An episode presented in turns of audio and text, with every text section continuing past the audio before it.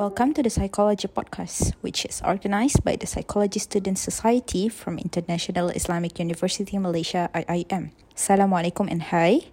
I am Saila Fikriya, a psychology student from IIM, and I will be your host for today's Psychology Podcast talk on the topic of the future of psychology students.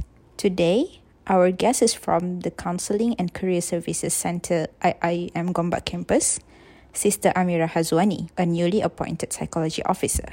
For your information, Sister Amirah Hazwani's career in the field of psychology includes providing various types of counseling services and other related job scope. On top of that, she had experience dealing with clients during her internship, in which she managed hundreds of hours of individual and group counseling sessions with psychiatric patients dealt with patients or clients with depression, suicidal attempts or thoughts, anxiety, bipolar, schizophrenia, autism, and more.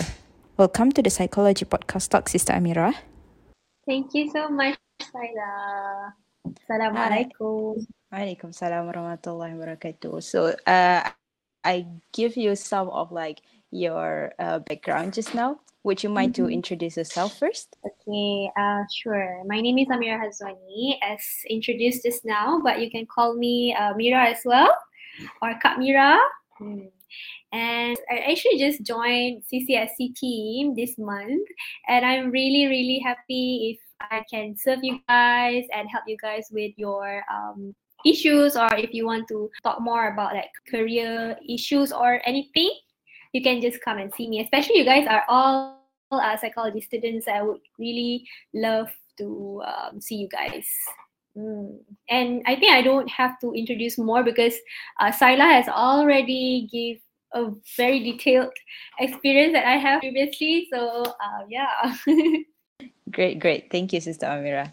So let us begin with the set of questions. So I would like to ask you the first question. Um, mm-hmm. in order to be a professional psychologist, is it sufficient mm-hmm. enough with just a degree? Or should the psychology students pursue for postgraduate studies to widen the opportunity? Or should they mm-hmm. find a job first to gain experience? Um, actually, this is also one of my biggest concern at the moment, and uh, of course, our fellow final year students. So, would you care to share with us uh, your point of view regarding this matter?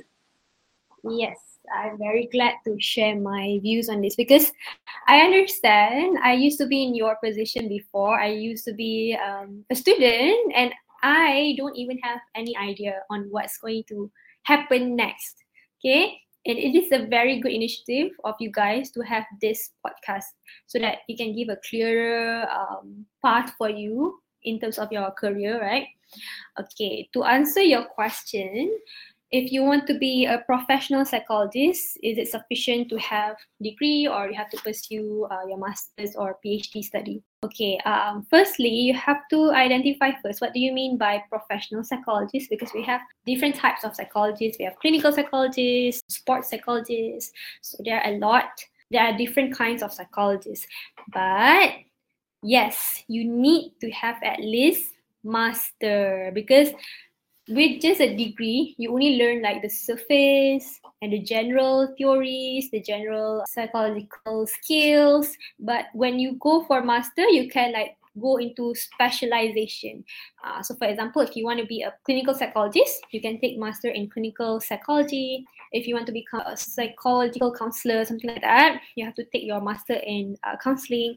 So, you need to further your studies into masters first for you to become a psychologist.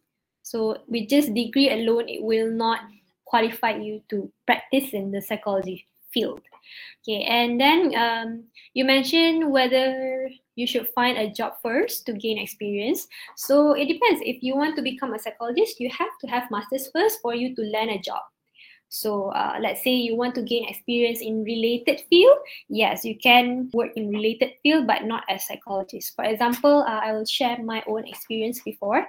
Um, actually, this is my first, not to say first, like this is the first job that I really specialize in the psychology field. Okay, meaning that I really work in the psychology field after I've done my masters. But before this, when I only have my degree, I work in related field. Uh, for example, the special needs education field, because we have learned uh, child development course, we've learned the abnormal psychology, so we can work in that related field. So I've worked as special needs teacher before. I've worked as applied behavior analysis therapist before. So um, those kind of jobs, which is related to the psychology field, yes, you can work in that area, but not as um, a certain type of psychologist. So that is my answer for the first question. That was well explained, and I hope our audiences will take note on that. Thank you, Sister Amirah. Let us move to the second question. So, in order to land on a job related to psychology field, for example, like clinical psychology or forensic psychology, is there any specific requirements in academic achievement that psychology students need to fulfill? Okay, uh, as I mentioned just now, I think this is quite relatable to the first one.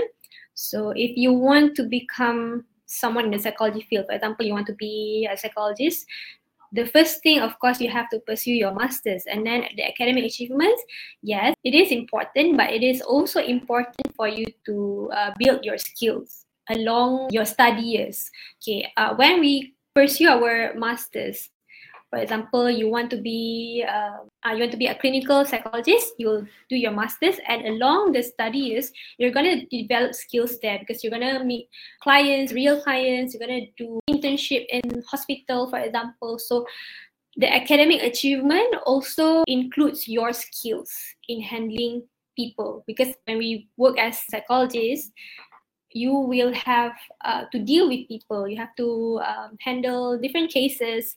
So it's very important to build the skills not just the academic achievement. Uh, i think the academic achievement needs to include the skills as well because it is part of the curriculum. Uh, for example internship so it is under the academic achievement. So if you can work towards there your academic achievement will be good lah. Mm, something like that. So yes it is important because it includes the skills that you showed throughout your um, study years. So, and that will, of course, affect your chance to land a job in the psychology field. Great, great. Thank you for that detailed answers, uh, Sister Virazwan. So maybe like we can move to the next questions for today's talk. Please stay tuned to the part two for this episode to hear more from our speaker.